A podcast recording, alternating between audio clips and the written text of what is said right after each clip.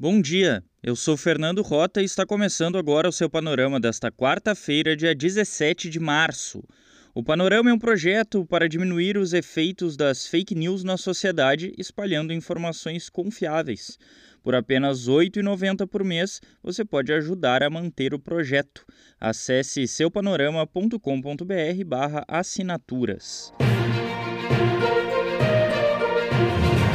O panorama desta quarta-feira começa com mais uma notícia triste. O Brasil alcançou um novo pico de mortes por Covid-19 em um único dia. A doença fez 2.789 vítimas nesta terça-feira. O Globo destaca que são quase dois óbitos por minuto. A Folha lembra que o número de vidas perdidas supera o dos ataques às Torres Gêmeas em 11 de setembro de 2001. Há 18 dias, a média móvel de óbitos vem aumentando, chegando agora muito próximo ao de 2 mil mortes e superando os dados registrados pelos Estados Unidos. No total, mais de 282 mil brasileiros perderam a batalha contra a Covid. No primeiro dia de trabalho, o novo ministro da Saúde, Marcelo Queiroga, o quarto desde o início da pandemia, disse que é preciso união da nação para enfrentar a nova onda da doença. O cardiologista também defendeu o Sistema Único de Saúde e citou a importância das evidências científicas em futuras ações da pasta, mas sinalizou que fará uma gestão continuada, destaca o G1. O Estadão aponta que apenas uma declaração destoou do que prega o presidente Jair Bolsonaro. Queiroga defendeu o uso de máscaras, mas, por outro lado, não prometeu romper com políticas sem eficácia comprovada que viraram aposta do governo como incentivo ao uso da cloroquina. Nas notícias dos tribunais, dois recursos da defesa do senador Flávio Bolsonaro, do Republicanos do Rio de Janeiro, que pediam a anulação de provas e decisões judiciais que embasaram a investigação sobre o esquema das rachadinhas no antigo gabinete do parlamentar na Assembleia Legislativa do Rio, foram negados pelo Superior Tribunal de Justiça. Os advogados do filho do presidente Jair Bolsonaro solicitavam que o relatório de inteligência financeira do COAF fosse invalidado.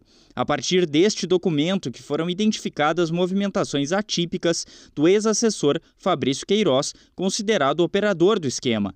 A defesa de Flávio deve recorrer ao Supremo, segundo o Globo. Falando de Queiroz, ele e a mulher Márcia Guiar tiveram a liberdade concedida pelo mesmo STJ. Ainda não está claro se a decisão terá efeito imediato, já que ambos têm uma ordem de prisão domiciliar determinada pelo ministro do Supremo Tribunal Federal, Gilmar Mendes. O STJ entende que há excesso de prazo na ordem de reclusão, explica o G1. Os dois foram presos preventivamente em junho do ano passado, acusados de tentar atrapalhar as investigações. Ainda envolvendo os filhos do presidente, a Polícia Federal abriu um inquérito para apurar suspeitas de tráfico de influências envolvendo Jair Renan Bolsonaro. A suspeita é que ele tem atuado para abrir portas no governo federal para empresas privadas, como revelou o Globo. Pelo Brasil, o estado de São Paulo registrou um novo recorde de mortes por Covid-19 nesta terça-feira. No total, foram 679 óbitos. São mais de 64 mil desde o início da pandemia. A taxa de ocupação de leitos de UTI para Covid-19 atingiu 90%. Há duas semanas, os índices estavam abaixo de 80%, lembra o Estadão. A situação é tão grave que os hospitais privados estão solicitando leitos para o SUS. Ao menos 30 pedidos já foram feitos, destaca também o Estadão. O Rio Grande do Sul também registrou o número mais elevado de mortes desde o início da crise sanitária. Conforme o Correio do Povo, 502 óbitos foram contabilizados em 140 cidades gaúchas. A taxa de ocupação das UTIs é de 107% nos hospitais. Mesmo com a falta de leitos, o governo do estado pretende permitir a reabertura do comércio a partir de 22 de março, com novos protocolos, revela a Gaúcha ZH.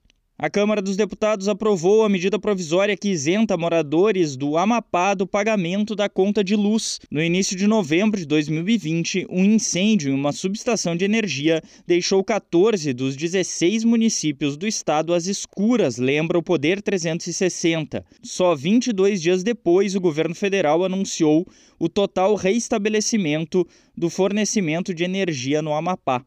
A proposta agora irá para o Senado. O Panorama é um serviço de curadoria de notícias que utiliza informações coletadas em sites de veículos de comunicação consagrados em todo o mundo. Tenham um bom dia.